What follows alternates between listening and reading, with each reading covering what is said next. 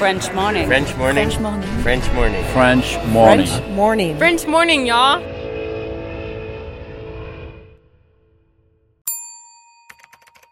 Expatrié. Nom. Adjectif. Vient du grec exo et patrida. Se dit d'un individu qui réside dans un autre pays que le sien.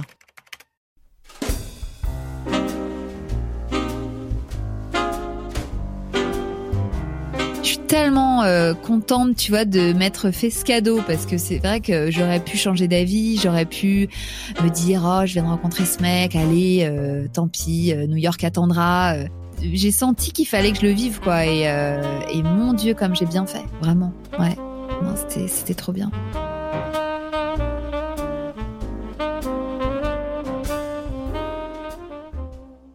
Cet épisode a reçu le soutien d'Agora Expat. Vivre aux États-Unis nécessite une assurance santé adaptée. Mais trouver la solution parmi toutes les offres peut s'avérer être un vrai casse-tête. Budget, besoins, franchise, difficile de tout combiner. Ne perdez plus votre temps, Agora Expat sélectionne et compare pour vous les meilleures solutions d'assurance santé. Offre personnalisée, accompagnement sur mesure, devis et conseils gratuits, Agora Expat est le courtier référent de la communauté francophone expatriée aux États-Unis. Retrouvez plus d'informations sur agoraexpat.com. Et maintenant, place à l'épisode.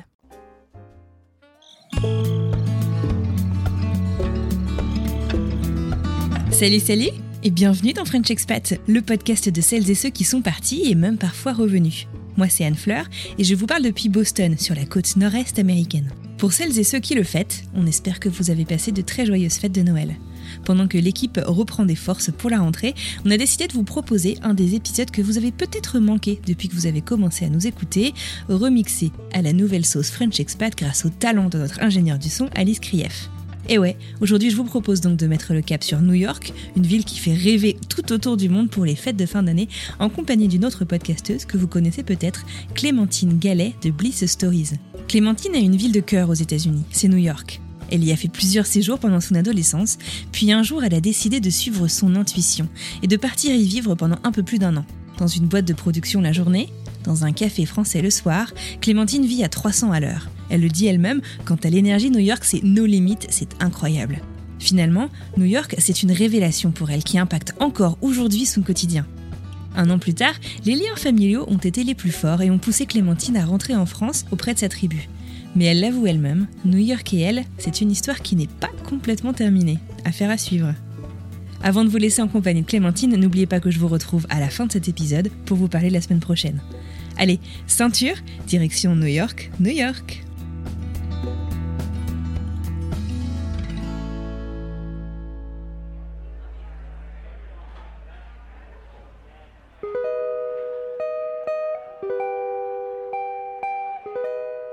Alors, je suis, je m'appelle Clémentine Gallet, j'ai 42 ans et je suis la maman de Pablo qui a 9 ans et Thelma qui a 7 ans.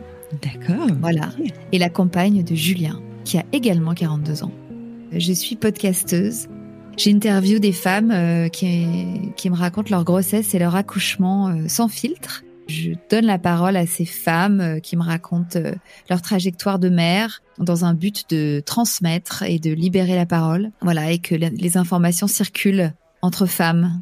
Et tu fais ça Voilà. d'ailleurs très très bien, avec beaucoup de douceur et de bienveillance. Je te remercie. Ton podcast s'appelle Bliss, pour ceux qui n'avaient pas encore fait Tout le fait. rapprochement, Bliss Stories. Et tu es aussi auteur, d'ailleurs, euh, d'un livre, j'ai pas encore euh, Oui, euh, oui, regarder, mais j'en ai Oui, oui, j'ai un livre qui est sorti en septembre, là, euh, à la rentrée. D'où est-ce que tu nous parles aujourd'hui? Tu es à Paris, c'est ça? Oui, je, je suis en direct de ma chambre, hein, qui est en fait mon bureau, qui est l'endroit où je passe le plus clair de mon temps, puisque même si maintenant j'ai, je commence à avoir une petite équipe autour de moi, c'est quand même un, un métier très solitaire. Même si on, voilà, je rencontre plein de, plein de femmes et, euh, et je fais plein d'interviews, euh, mes journées sont beaucoup euh, face à mon ordi, à bosser à mon bureau, quoi.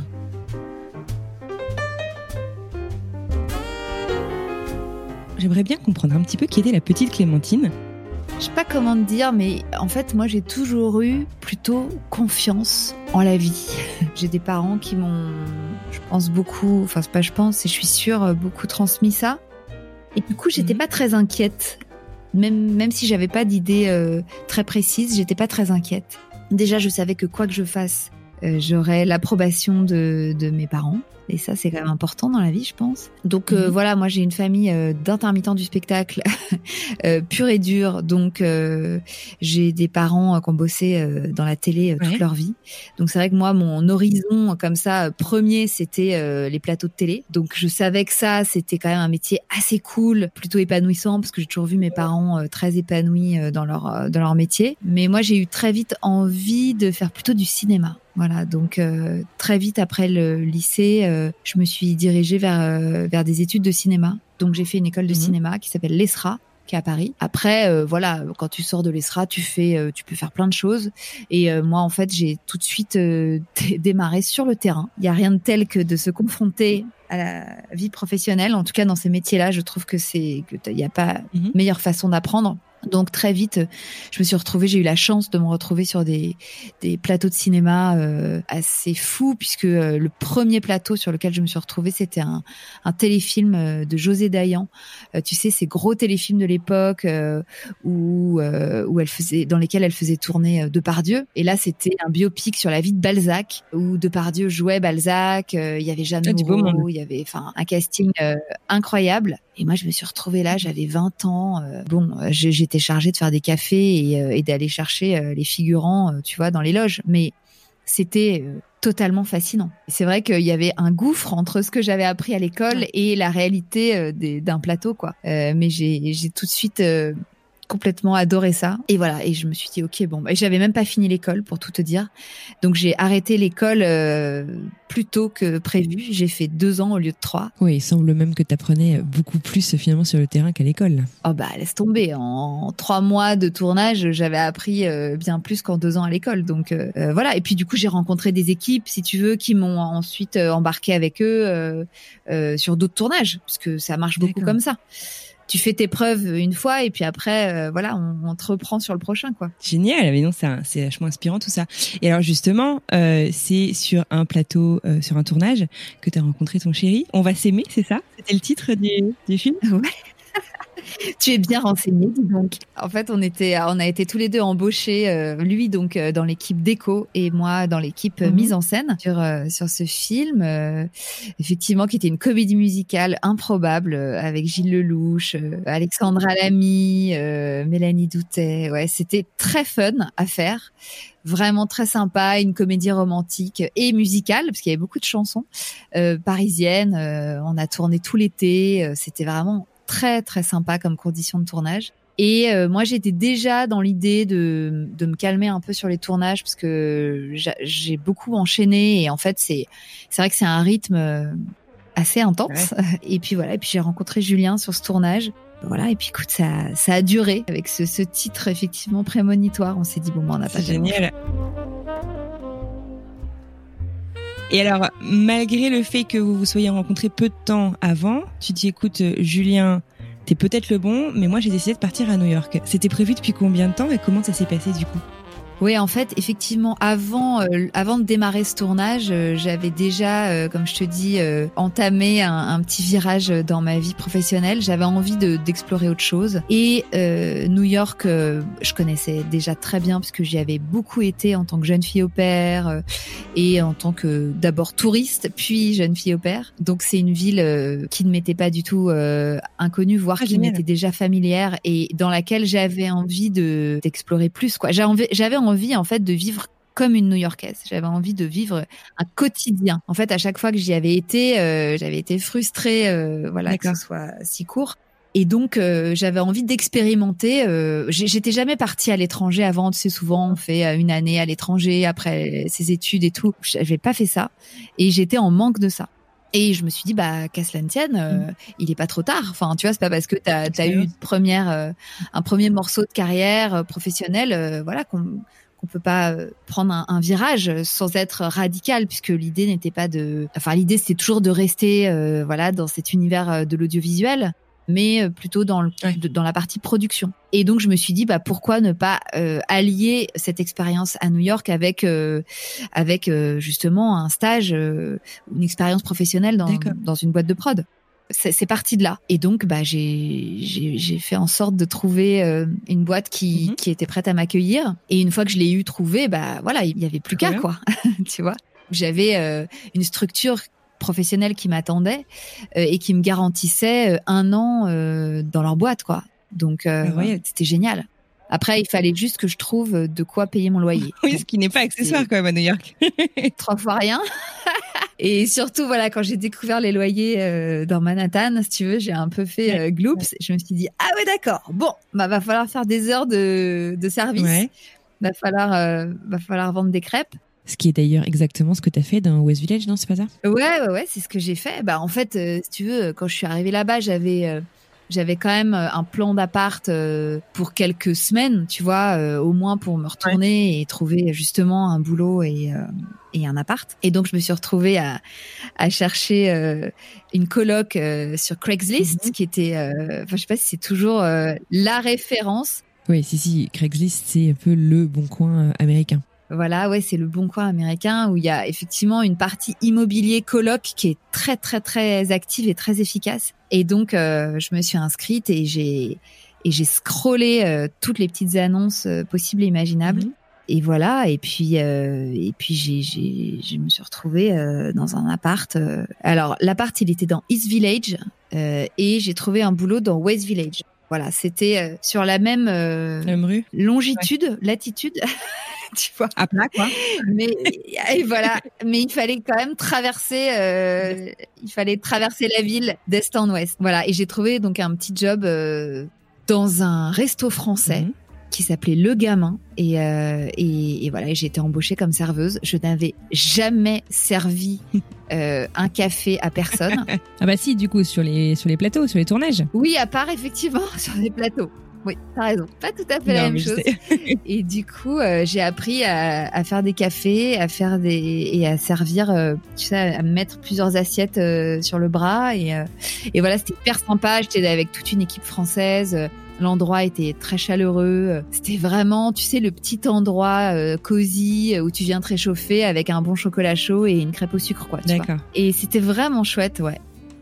Et du coup, j'ai bossé là-bas, mais pendant mais des heures et des heures le soir. En fait, je, je rentrais de, de, ma journée de, de, boulot dans la boîte de prod et puis j'enchaînais. Euh, Waouh, ça fait des grosses journées, ça hein Ouais, ça faisait des bonnes journées. Et j'arrivais quand même pas mal à faire la teuf aussi, donc tu vois, je, je m'étais bien débrouillée. Avant de passer à la suite, je t'aurais bien demandé juste parce que on, dit souvent que même Paris est une ville qui est très chère. Et du coup, pour les auditeurs qui sont jamais allés à New York, tu pourrais donner une idée. Est-ce que tu te souviens euh, des, des, des, des, gammes de prix? Tu vois ce que je veux dire en termes de loyer ou la vie en général est assez chère à New York. Euh, est-ce qu'il y a des choses qui t'ont choqué particulièrement ou c'était vraiment un truc général? Ah oui, le prix des loyers m'a m'a choqué. Euh, c'est clair. Ah non, mais c'était euh, c'était exorbitant. Et pourtant, comme tu dis, je suis parisienne et donc j'avais déjà euh, la, la pratique des loyers parisiens puisque j'étais déjà, tu vois, j'avais déjà mon appart quoi. Donc je m'étais trouvé une coloc, donc une chambre dans un two bedrooms, tu vois. J'avais quand même une, une chambre assez grande je crois que je payais peut-être 2000 dollars par mois. Donc 2000 dollars par mois, quand t'es stagiaire et ça serveuse, paraît, ah bah, ça paraît tout dingue, mon salaire y passait. Ah bah oui, parce que c'était ma seule source de revenus. Donc ça, c'était le premier appart que j'ai eu. J'étais en coloc avec deux nanas en couple et euh, c'était hyper sympa. Elles, elles étaient jamais là d'ailleurs, donc j'avais beaucoup l'appart pour moi toute seule euh, jusqu'au jour où euh, j'ai découvert euh, qu'il était habité également par un rat. Donc ça, c'était quand même un peu moins sympa. Ah, alors Et j'avoue que ce jour-là, j'ai été, mais, mais pourtant, je te jure, je suis pas chochotte des, des bêtes, mais là, en fait, le mhm. jour où j'ai découvert que euh, mon pain était grignoté euh, toutes les nuits par un animal, mais c'est aussi ça, hein, les, les, appartements new-yorkais. Hein. C'est hyper charmant. Il y a des, des échelles à l'extérieur et, euh, et des briques euh, à l'intérieur, mais euh, il y a aussi, ça peut être habité aussi par des bêtes. Et pourtant, l'appart, je te jure, il était mais nickel, refait à neuf et tout, tout. Franchement, il y avait il y avait rien d'insalubre a priori, sauf que bah en fait, voilà, les rats étaient là quoi. Et alors ce jour-là, mon Dieu, j'ai hurlé parce qu'en fait, je, je me suis jamais retrouvée nez à nez avec lui, mais je l'ai vu, euh, tu sais, euh, tu sais, tu tournes la tête et tu vois une espèce de, de, euh. forme qui cavale sur ton plan de travail. Il était là. Ok, je vais, je vais faire un tour. Alors, voilà. Donc ça, c'était le premier appart. Et après, j'ai bougé dans un autre appart. Euh, en, alors là, c'était mais le plan en or, en plein Union Square. Tu vois le vraiment le derrière le Flatiron Building là, ce, cet immeuble en forme de fer à repasser euh, bien connu. Euh, c'était une petite rue euh, perpendiculaire au Flatiron. Et là, en fait, c'était un plan qu'on Mhm. avait eu euh, par un correspondant français euh, journaliste Mhm. qui nous avait sous-loué son appart en fait euh, tout l'été parce qu'il était en France, je crois. Et du coup, Ah, on- ah ouais, et ça c'était génial. On avait passé trois mois là-dedans euh, pour du coup un loyer beaucoup plus euh, raisonnable parce Ouais. qu'entre entre Frenchies, euh, on s'entraide quoi. Ouais. Et là, on a habité à plusieurs parce que euh, mon frère est venu me rejoindre, euh, Julien est venu me rejoindre. euh, Enfin là, pour le coup, on était une bonne petite bande. C'était cool. Trop bien. Ouais. Et j'allais te demander justement, donc euh, Julien, donc tu le rencontres, c'est le début finalement de votre histoire. Tu pars euh, et tu lui proposes de partir, c'est bien ça, enfin, ce que j'entendais, je crois, dans Pourquoi pas moi? J'écoutais. Ah euh, oui, bah écoute, je lui ai dit, euh, voilà, moi, moi ça c'est mon programme en fait, et, et- et c'est mon programme, et en fait on se connaît à peine, puisqu'on sortait ensemble depuis euh, deux mois, tu vois. Ouais, Et, et même si euh, vraiment euh, je le kiffais bien et qu'on sentait que il pouvait se passer quelque chose de, tu vois, de, de solide entre nous, oh, c'était quand même euh, Ouais, t'étais pas prête à remettre en question ce grand voyage, ce projet finalement? Non, j'étais, j'étais pas du tout prête à, à remettre en question ce voyage. C'était hors de question. Donc euh, oui, effectivement, on s'est retrouvé un peu euh, en voilà devant le fait accompli. Genre bah voilà, moi, et moi je fais ça. Euh, T'es le bienvenu. Rejoins-moi si tu veux. et puis on verra bien. C'est ce qu'il a fait. Il m'a rejoint. il est venu deux trois fois. C'était très bizarre du coup de se revoir. La vie new-yorkaise, elle va à, à mille à l'heure en fait. Donc euh, moi, à partir du moment où j'ai posé les pieds sur le sol new-yorkais, j'ai été embarquée dans, ce tourbillon euh, de vie, de nouvelle vie professionnelle, parce que du coup, j'ai intégré cette boîte de prod, euh, qui était une boîte de prod française, où il se passait plein de choses, où euh, je me suis mise à, découvrir d'autres fonctions que je n'avais jamais exercées, en fait, et qui étaient passionnantes et puis à vivre euh, bah voilà à me faire des connexions à, à sortir à, à kiffer quoi enfin j'étais dans un truc de d'effervescence incroyable que j'avais recherché d'ailleurs hein, donc j'étais Ouais. mais en je vivais ma meilleure vie tu vois et, et c'était marrant parce que du coup lui quand il arrivait de Paris c'était un peu la vieille vie, tu vois, c'était un peu l'ancienne vie qui me rattrapait.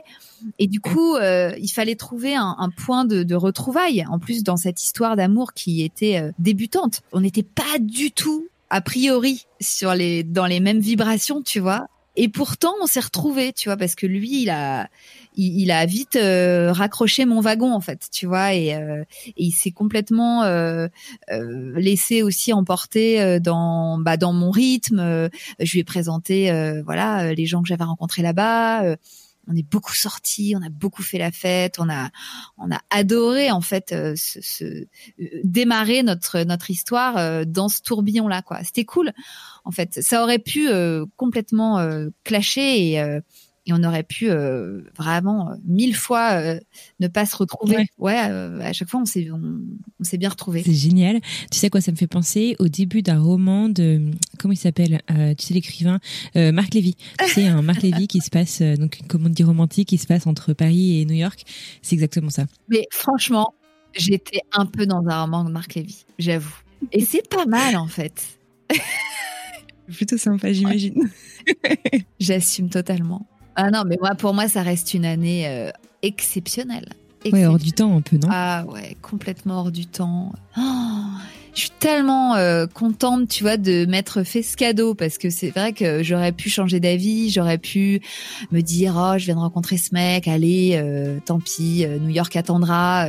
et j'ai, je me suis, j'ai senti qu'il fallait que je le vive quoi. Et, et mon Dieu comme j'ai bien fait, vraiment, ouais. Non, c'était, trop bien.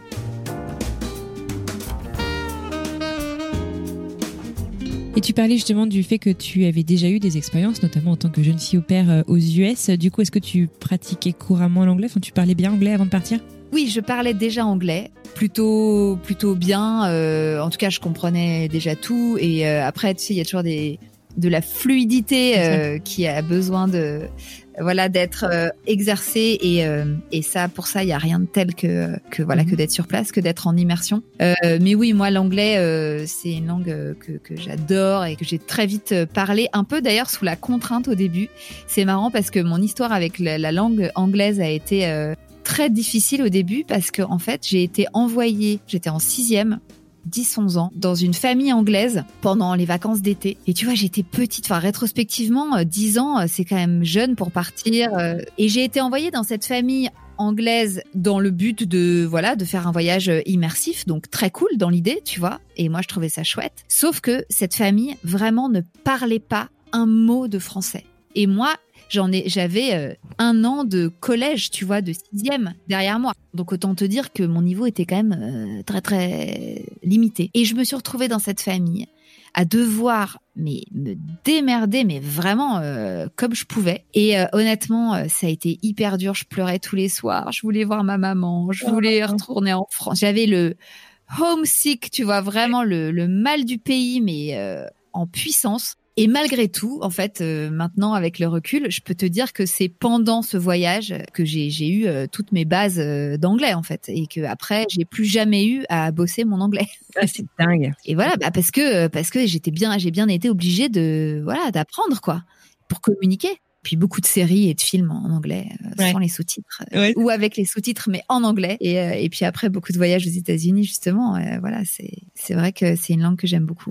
Donc euh, oui, je parlais anglais. Après, euh, il a fallu que je me fasse euh, au vocabulaire justement professionnel, à la fois dans le milieu de la prod et le milieu de la restauration, puisque je cumulais ces deux, ces deux univers professionnels c'était c'était trop bien. génial. Et d'ailleurs, quand tu étais petite, du coup, j'ai l'impression que tu as du coup beaucoup voyagé. C'était euh, comme tu me parles d'Angleterre, des États-Unis à plusieurs reprises.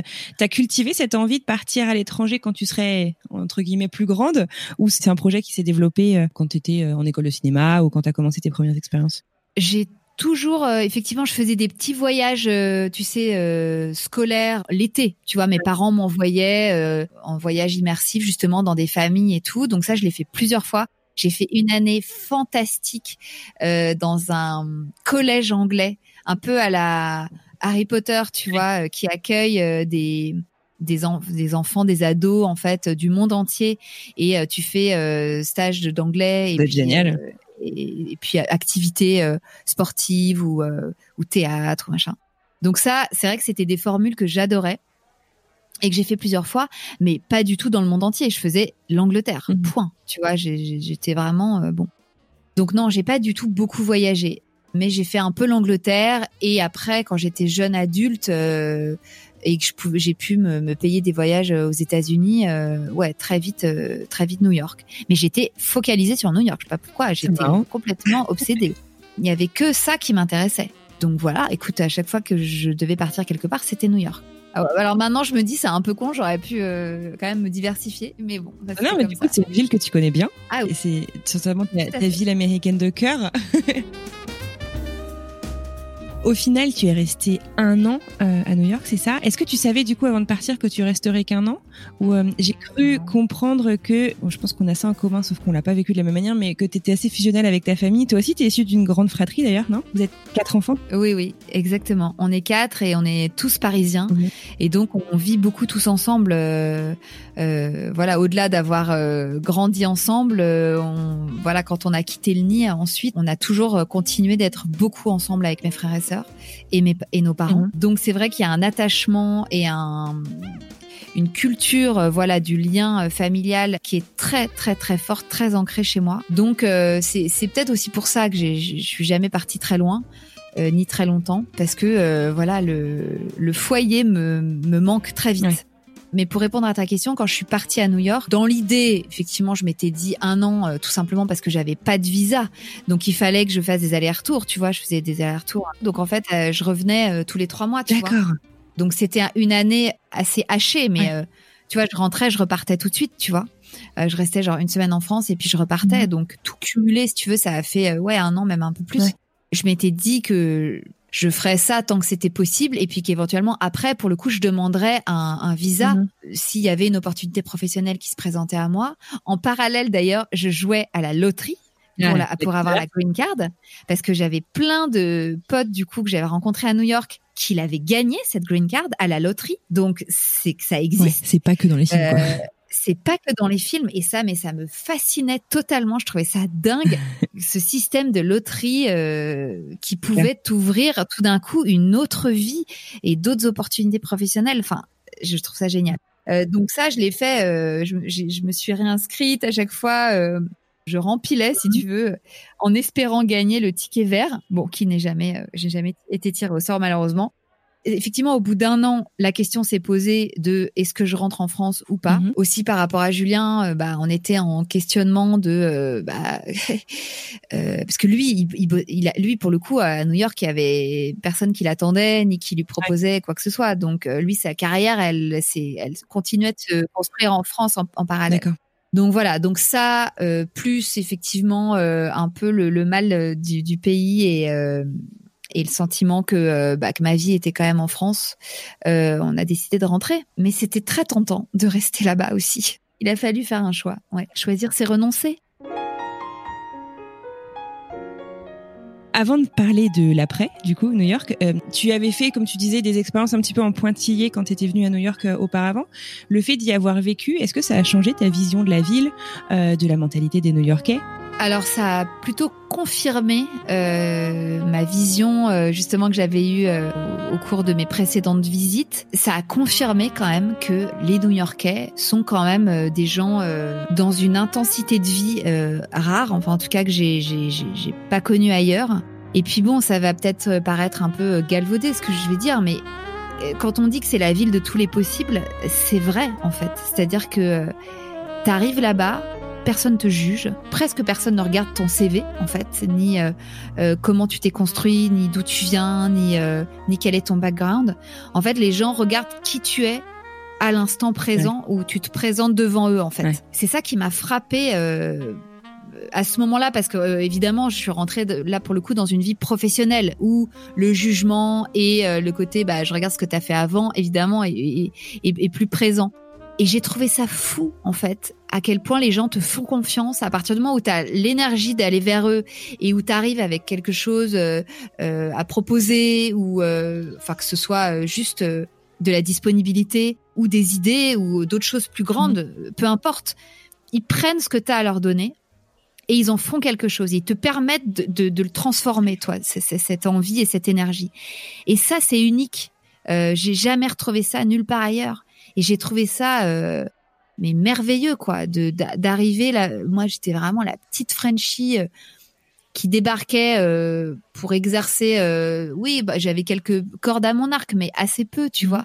Mais j'avais de l'énergie, euh, j'avais j'avais le sourire, j'avais l'envie l'envie et la curiosité de, de, rencontrer plein de gens et de faire plein de choses. Ok, et eux ils prennent ça, et ils te permettent de le de l'exploiter quoi. Donc bah en fait c'est nos limites quand t'as l'énergie, c'est nos limites. Tu te dis, ah ok, donc ça, en fait, ça, ça c'est possible. Ça, vous me laissez le faire.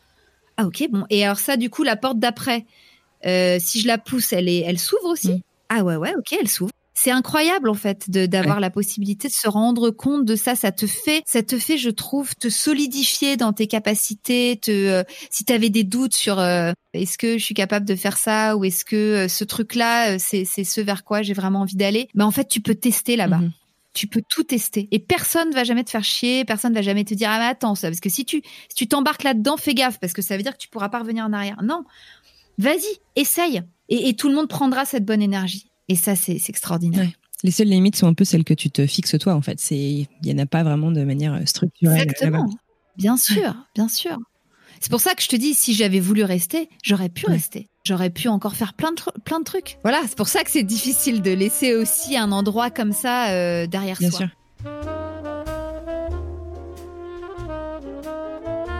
À quoi est-ce que tu penses que ta vie ressemblerait justement si tu étais restée? Ah Tu sais, j'y pense souvent. C'est vrai? Euh, Ouais, bah ouais, parce que euh, c'est ça a été une croisée des chemins dans, mhm. dans ma vie. Euh, il y en a pas beaucoup des grosses croisées des chemins comme ça, euh, je pense. Enfin, en tout cas, dans la mienne, il y en a pas eu beaucoup. Et choisir entre un territoire et un autre, euh, c'en est une. Donc, ouais, j'y pense souvent. C'est difficile à dire. Je pense que, je pense que clairement, j'aurais pas construit une famille aussi vite. Parce que c'est quand même une ville euh, de la vie professionnelle. Enfin, pour moi, en tout cas, c'est une ville euh, où je voyais quand même assez peu d'enfants, assez peu de familles, ou alors elles sont planquées, euh, ou alors elles sont pas dans Manhattan, elles sont un peu en dehors. Pour moi, c'était pas une ville de famille. Mais c'était une ville d'éclat total sur le plan professionnel. Ça, pour le coup, oui. Je pense que je, me serais euh, jetée corps et âme, voilà, dans une vie professionnelle. J'aurais euh, forcément dû renoncer à mon histoire d'amour avec Julien, je pense. Euh, euh, enfin voilà, ça aurait été donc une autre vie avec un autre homme et, peut-être pas, peut-être pas cette construction personnelle et familiale là quoi, qui était à l'époque et qui est toujours ma priorité. Ouais, déjà à ce moment-là, tu savais que tu voulais devenir maman. Voilà. tu voulais construire ta vie, d'accord. Voilà. Et si tu veux, New York, pour moi, n'était pas compatible avec ça dans un à court terme, quoi. C'est vrai, à New York, euh, il y a des familles, mais qui sont généralement très, très, très, très riches. Voilà. euh, sinon, c'est vrai que c'est pas toujours compatible pour le commun des mortels, si je puis dire.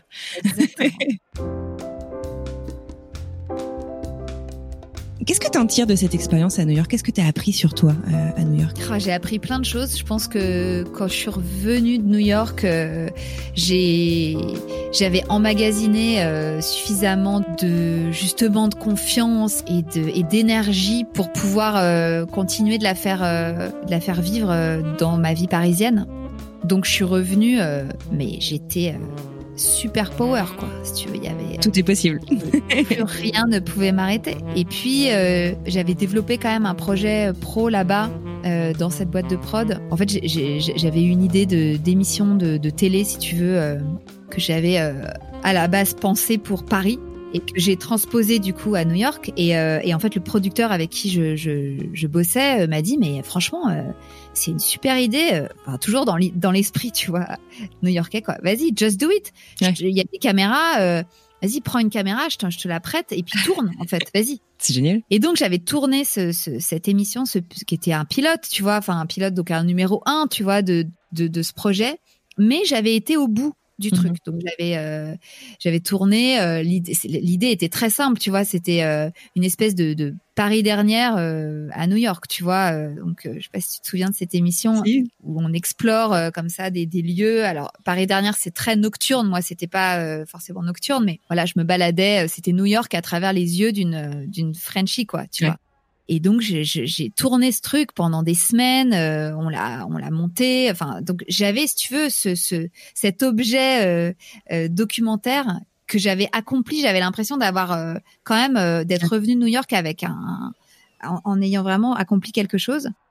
Et d'ailleurs, par la suite, ce que, cette émission que j'avais tournée à New York m'a servi à, à, faire d'autres choses et à démarcher et à être prise en fait euh, pour autre chose euh, en France. Alors tu vas me dire si je suis bien informée, mais est-ce qu'il s'agit de Girl in the City? Oui, exactement. ah là là, mais t'es tellement renseignée, tellement bossé le dossier. non mais c'était improbable cette expérience. Et effectivement, c'est parce que j'avais fait ce truc à New York, si tu veux, que qui m'ont repéré et que euh, et qui m'ont choisi après pour faire pour le faire c'était super parce qu'en fait ça m'a tu vois ça a entraîné ça a fait boule de neige pour autre chose ça, voulait bien dire qu'il fallait le faire. Pour revenir du coup à cette fusion du coup que tu as dans ta famille, maintenant tu es maman de deux enfants, tu nous le disais. Euh, est-ce que tu souhaites instiller un peu ce, goût peut-être de la découverte culturelle, euh, géographique, enfin tout ce que tu veux, à tes enfants? Est-ce que tu, tu, tu pousserais même jusqu'à peut-être leur offrir un jour la chance de partir euh, en expat quelque part, quelque temps? Ah ouais, mais Totalement, j'adorerais. J'adorerais qu'ils aient la, la chance de, de, faire ça, même plus tôt que, que moi je l'ai fait, tu vois. Euh, je, je, trouve que euh, cette fameuse année de césure euh, qui existe beaucoup en Europe et enfin je trouve pas tellement finalement en France ou peut-être que ça a changé depuis mes années lycée mais en tout cas moi à l'époque c'était pas la norme du tout de partir euh, un an à l'étranger. Euh, euh, alors que dans d'autres pays, c'est les gens se posent même pas la question en fait. Tu pars. Effectivement, aux États-Unis, ici, c'est hyper courant après le lycée, par exemple. Voilà. Moi, j'aimerais beaucoup qu'ils le fassent, ouais. Ah ouais, ouais. Et bon, malheureusement, on voyage pas beaucoup. J'avoue, depuis qu'ils sont nés, on a très peu voyagé et pourtant ils nous le réclament énormément. Mais bon, voilà, c'est pas toujours possible. Et voilà, mon fils rêve d'aller au Japon. Donc voilà, mais c'est vrai que j'ai hâte de leur faire. déjà, j'ai hâte de les emmener à New York. Ça, c'est sûr qu'on va se le faire, ce voyage à New York tous les quatre. Et puis, et puis le Japon. je lui ai dit que pour ses 10 ans, je l'emmènerai à, à Tokyo, mais bon. Ah oui, effectivement. Et si j'ai tout suivi, du coup, ça arrive bientôt. J'espère vraiment que les choses vont se calmer pour que vous puissiez faire votre voyage. Écoute, il me reste euh, quelques mois pour que les frontières euh, s'ouvrent et que euh, et qu'on ait le budget pour le faire. Parce que c'est-à-dire que le Japon, il n'a pas choisi la destination la plus accessible, la plus accessible. tous les sens du terme, tu m'étonnes.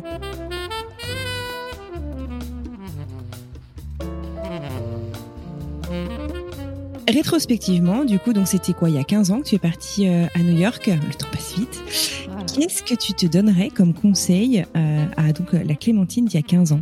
Euh, Un truc que tu aurais peut-être aimé savoir, qui t'aurait peut-être aidé à, vivre encore mieux, même si on, se rend, on comprend bien que c'était une, expérience positive, mais à vivre encore mieux ton expérience là-bas? franchement, j'ai quand même l'impression d'avoir déjà d'avoir déjà bien profité, mais si je devais parler à la Clémentine d'il y a 15 ans, euh, je pense que je lui dirais de rester quand même quelques mois de plus, que Paris peut attendre mhm. encore un petit peu. Tu vois, il y a quelque chose que j'ai pas fait à l'époque, qui, qui se passe pas à New York, mais euh, dont j'ai entendu parler pour la première fois à New York, qui est Burning Man. Ah, ouais. c'est une sacrée euh, Alors, Burning Man, bon, pour ceux qui connaissent pas, c'est un énorme euh, festival dans le désert du Nevada, où se réunissent euh, tous les ans des, milliers de personnes. Et en fait, j'ai rencontré des gens de la communauté Burning Man en fait à New York lors d'une soirée improbable. J'imagine du coup. ah mon dieu, c'était c'était fou. Et j'étais mais complètement mais fascinée par euh, ces gens et leur liberté. Et, euh, bon, voilà, c'est vrai que c'est spécial, hein, faut faut adhérer, mais c'est marrant. Et ça, tu vois, c'est un truc que j'aurais aimé faire. Mmh. Mais il n'est pas trop tard. T'as raison, il est jamais trop tard. Il est jamais trop mais, tard. Mais quand même, je me demande si j'ai pas quand même laissé, laissé passer le, train de, Burning Man, ou plutôt la, la caravane. Pour fêter les 20 millions d'écoutes de Bliss, peut-être Une tournée américaine. ah ouais, bien sûr. mais ça, c'est vrai, tu vois, c'est le genre d'expérience américaine que je regrette de pas avoir fait. Bah, Une de mes sœurs l'a fait et je l'ai tellement envié euh, qu'elle qu'elle voilà qu'elle ait été au bout de ça et d'ailleurs elle en est revenue en me disant que c'était extraordinaire. Donc peut-être que je lui dirais, écoute, vas-y, euh, prolonge. Il y a, encore une fois, euh, Paris peut attendre. C'est pas trois mois de plus qui vont faire la différence. Mhm. C'est vrai. J'allais te demander, Bliss, du coup, tu parles de maternité, avant, pendant, après. Est-ce que tu sens que euh, peut-être, euh, enfin, je veux dire, on, a des, visions la maternité qui peuvent être très différentes entre deux continents. Est-ce que tu sens que ton expérience euh, new-yorkaise t'a influencé ou peut-être pas du tout hein, la création de ce podcast et, ce projet du coup complètement tourné autour de la maternité? Avant de, avant cette expérience d'une année, donc j'ai été jeune fille au père à New York, et donc j'ai vu ce que c'était que de vivre à New York avec des enfants. Mmh. avec des parents qui bossaient du matin au soir, euh, des enfants du coup euh, beaucoup livrés euh, soit à eux-mêmes, soit à leur babysitter qui était en l'occurrence moi. Et ça, vraiment pour moi, c'était ce que je ne voulais pas. j'ai été hallucinée par la façon dont cette mère de famille gérait sa vie pro et sa vie perso, ou plutôt ne gérait pas sa vie perso et ne gérait que sa vie pro. Ça m'a, je me souviens que ça avait vachement choqué en fait. Elle était jamais là. Enfin, et on, j'étais même partie euh, en vacances avec eux euh, dans le Maine, tu vois, pendant mhm. les vacances d'été. Et même pendant les vacances d'été, mais ils étaient, euh, ils bossaient tous les deux.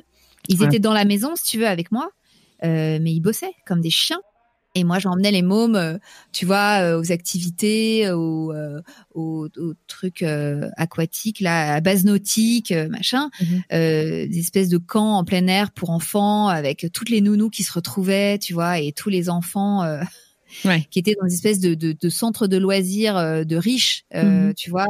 alors, moi personnellement en tant que babysitter c'était très fun et j'ai adoré vivre ça et c'était anthropologiquement très intéressant mais euh, ça m'a fait euh, euh, voilà me questionner et, réaliser enfin réaliser me confirmer que moi c'était pas du tout ça ouais, c'était pas ta vision de la parentalité. du tout ma vision de la parentalité.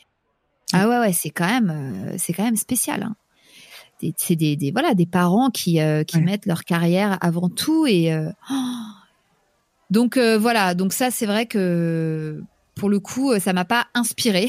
Ça, ça, ou, ou, plutôt, ça m'a inspiré vers une autre voie euh, qui était. Et, et, je me suis dit putain, mais les les mamans françaises, finalement, je, je sais que la, la, la, la façon de euh, je sais que les mères françaises sont souvent euh, prises en exemple par les Américaines. Enfin, déjà la parisienne, la française. Il y a un la... d'ailleurs euh, là-dessus, Bringing Up Baby.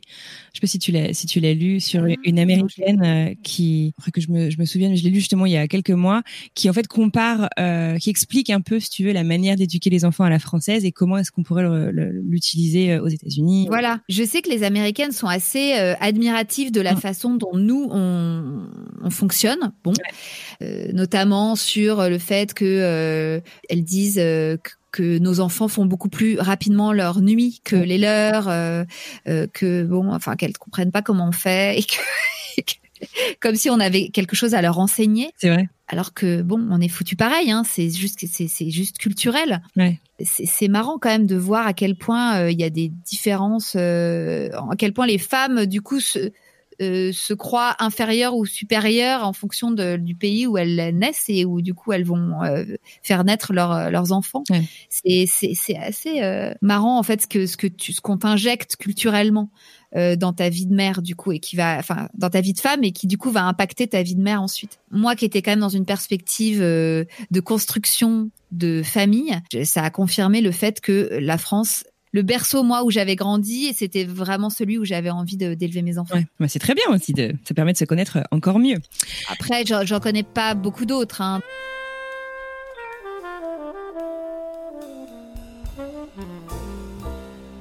On arrive à la fin de cet entretien. Déjà? Mais oui. La tradition, à la fin de chaque épisode de French Expert, le podcast, c'est que mon invité partage trois expériences, selon euh, toi, donc, à ne pas manquer pour euh, découvrir le New York de Clémentine. Alors, ça peut être trois lieux, trois trucs à voir, à sentir, à goûter, enfin, absolument ce que tu veux, mais trois trucs à vivre, du coup, je pense, à New York pour découvrir ton New York. Ce serait quoi? Aïe aïe aïe Non mais surtout il va falloir sélectionner parmi la multitude de recos que je pourrais donner. Alors, je dirais numéro 1. Alors attends, on parle hors Covid. Hein oui, bien sûr, bien sûr. Dans, un, monde merveilleux. Dans un monde merveilleux. Euh, numéro 1, je me rends compte que c'est que des trucs de soirée, c'est horrible. Alors attends, attends, attends. C'est une, autre période de ta vie ah mon dieu, c'est atroce. Enfin, c'est atroce, c'est flippant. la meuf n'a vécu que la nuit, en fait. Désolée. Hein ce sera le, New York euh, noctambule. Mais oui. Nous, ce qu'on avait fait, c'est qu'on s'était euh, connecté à un réseau de, euh, de soirées, un peu pas clandestines, mais de soirées en bouche à oreille. En fait, à New York, il y a plein de soirées qui sont un peu planquées, soit dans des lieux, tu vois, où moi je me souviens d'une friterie ou un, truc de tacos qui était sur une, une grande artère, c'était Houston Street, je sais plus, et en fait, c'était euh, donc en façade un snack en fait de tacos. Et euh, il fallait donner un, un nom de code, un, mot de passe. Et il t'ouvrait en fait comme une à l'arrière, comme à la, voilà, comme dans les films. Et là, tu descendais dans une sorte de speakeasy, tu vois, complètement ah, incroyable avec des candélabres, du bois partout sur les murs, et tu passais euh, une soirée inoubliable. Je pense qu'il y a encore des plein d'endroits comme ça planqués moi, si je devais euh, retourner habiter à New York, je, me débrouillerais pour euh, trouver ce, réseau parce que euh, c'était c'était vraiment fou. Il y a quand même quelque chose qui est très touristique, mais qui pour moi n'a pas son pareil à New York, c'est Broadway. et ça, ça, je peux te dire que j'en ai écumé des théâtres de Broadway parce que je suis passion comédie musicale. Qui dit passion comédie musicale dit j'ai été en voir un paquet. Et à chaque fois, c'est. Euh, en plus, à l'époque, il n'y avait pas du tout toutes ces comédies musicales qu'il y a en France maintenant. Euh, et donc, si tu veux aller voir un spectacle à Broadway, c'était euh, oh, c'était complètement magique. Et je pense que ça le reste toujours parce que il y a cette ambiance quand même très particulière. et il y a des spectacles d'une qualité dingue. Mm-hmm. Il n'y a pas que Manhattan, il y, a, euh, il y a Brooklyn qui vraiment mérite euh, le détour. Euh, moi, c'était un endroit où je, où je passais aussi beaucoup de temps. donc, à l'époque, c'était le quartier, le, premier quartier là sur la ligne L. Je connais très mal Brooklyn. Amnésie. Amnésie. bon, je vais dire Brooklyn, tant pis. Mais non, mais Brooklyn c'est tellement vaste. Bon, bref, c'est pas grave. Oui, je pense que je pense aussi que quand on est euh, beaucoup dans Manhattan, c'est c'est bien, mais c'est bien aussi d'en sortir. Euh, et c'est bien d'aller explorer euh, ce qu'il y a, voilà, au bout d'une ligne de métro, par exemple. Moi, je faisais souvent ça. On fonctionne beaucoup avec le métro et les bus à, New York ou avec la marche à pied, hein, qui qui fonctionne très bien aussi. Mais c'est vrai que moi, ça ça me faisait marrer d'aller explorer, tu vois, des lignes de métro, d'aller tout au bout et puis de revenir. Euh, et ça te permet de te retrouver dans des quartiers euh, complètement différents les uns des autres où tu vraiment tu voyages au sein même d'une même ligne de métro. et notamment, je me souviens d'explorations dans Brooklyn euh, complètement fascinantes où tu te retrouves. je me souviens, je m'étais retrouvée dans le quartier euh, tu sais, des, des juifs orthodoxes où euh, ils sont tous euh, euh vraiment tous habillés de manière très traditionnelle avec les papillotes, les chapeaux. Mais en fait, les rues sont remplies de cette population-là tout d'un coup. Et tu tu sais pas comment tu vois, le bloc d'avant, c'était pas du tout ça. Et puis le bloc d'après, euh, t'as l'impression d'être vraiment ailleurs, quoi. Donc euh, moi j'avais beaucoup beaucoup exploré Brooklyn euh, aussi aussi bien euh, toutes les petites boutiques de fripe, les les boutiques de de déco de brocante, je sais pas s'il en reste qui sont préservés et qui sont encore pas trop touristiques mais en tout cas mm-hmm. moi c'était vraiment des quartiers que que, que j'écumais. Et puis il y a aussi toute la scène un peu de concert euh, rock, mais ça c'est grâce à mon mec que je l'ai découverte beaucoup, euh, puisque lui euh, c'est un dingue de concert et et on a beaucoup beaucoup fait aussi tous les petits mm-hmm. bars concerts de dans East Village à l'époque. je sais pas si c'est toujours le cas et si il y en a toujours autant, mais en tout cas c'est des ambiances incroyables en fait où tu sais pas, tu book, tu prends même pas un ticket si tu veux, tu tu vas dans l'endroit et puis tu découvres un groupe et et tu passes une trop bien, trop bonne soirée. Voilà, écoute, euh, je te dis, c'est très noctambule, hein, mais euh, trop bien. Écoute, c'est vachement sympa. En tout cas, ça fait du bien de se projeter euh, dans une période un peu future. Ah oui, aussi, du aussi, aussi, ne ah ah. jamais oublier à New York les rooftops. C'est-à-dire que dès que vous rentrez dans un hôtel, dans un même un building n'importe quoi où vous sentez qu'il y a une possibilité de rooftop, faut vraiment penser à aller au fond, prendre l'ascenseur, et appuyer sur le dernier étage parce que euh, il y a beaucoup quand même de rooftop euh, connus ou inconnus et qui valent vraiment le détour. C'est une bonne conseil. D'ailleurs, si t'étais pas loin du, du Flatiron Building, tu devais pas être loin du, c'est quoi, c'est le 230 là sur la 5e avenue, euh, qui est une superbe vue sur l'Empire State. Non, ça, n'a pas l'air de te dire grand chose. Je te vois ouvrir Le 230, c'est quoi? C'est un resto? C'est un rooftop euh, qui fait aussi resto, je crois, mais c'est un bar sinon. Euh, Écoute, là comme ça, ça me dit rien, mais Peut-être que c'était pas ouvert à l'époque.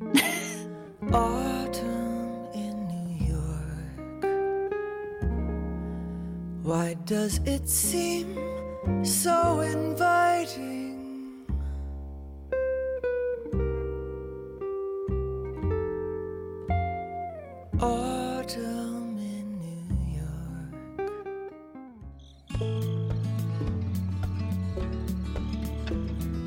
Et voilà, c'est terminé pour aujourd'hui. Un grand grand merci à Clémentine pour ce chouette moment passé ensemble et un merci tout spécial à vous d'avoir écouté cet épisode jusqu'au bout. Bon et sinon, on part où la semaine prochaine? Écoutez. Il y a beaucoup de gens qui m'ont dit mais mais tu, qui ont peur de partir seul, qui me disent mais tu t'ennuies pas, euh, t'as pas peur de te faire chier et tout. Et je dis mais je dis toujours mais comment tu veux que je m'ennuie avec moi? Enfin, t'es censé être avec toi-même. Donc, euh, si tu te fais chier avec toi, c'est chaud. Quand tu veux demander à quelqu'un d'être avec toi, si tu te fais chier avec toi. Et donc, il y a vraiment eu pendant le voyage vraiment une sensation de me parler à moi, mais d'être vraiment deux. c'est dingue. c'est un peu schizophrénique, mais j'ai vraiment eu un moment un fou rire avec moi en me disant non mais tu vas pas faire ça, mais n'importe quoi, tu vois, un truc complètement dingue. Et donc c'était euh, ouais ouais c'était et donc je rentre euh, tu vois un peu apaisée parce que il m'a fallu dix jours pour m'asseoir à côté de moi et de me dire ok Bérangère qu'est-ce que tu veux faire de ce voyage mhm. voilà tu as toutes les clés en main. C'est pas ton père ton mec ta, ta mère euh, tes amis qui vont choisir pour toi. C'est toi et moi on choisit tout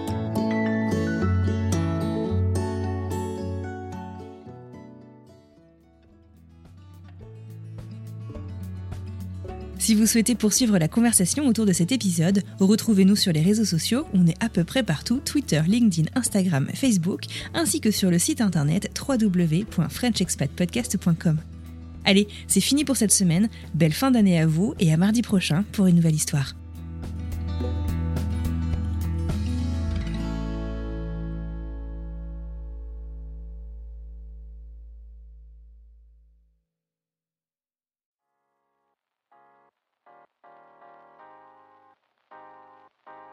Vous venez d'écouter un podcast réalisé par moi-même, Anne-Fleur Andrely, mixé et habillé par Alice Krief et produit par French Morning. French Expat n'est pas le seul podcast de French Morning. Pour retrouver tous les podcasts du groupe, rendez-vous sur frenchmorning.com slash podcast. À bientôt!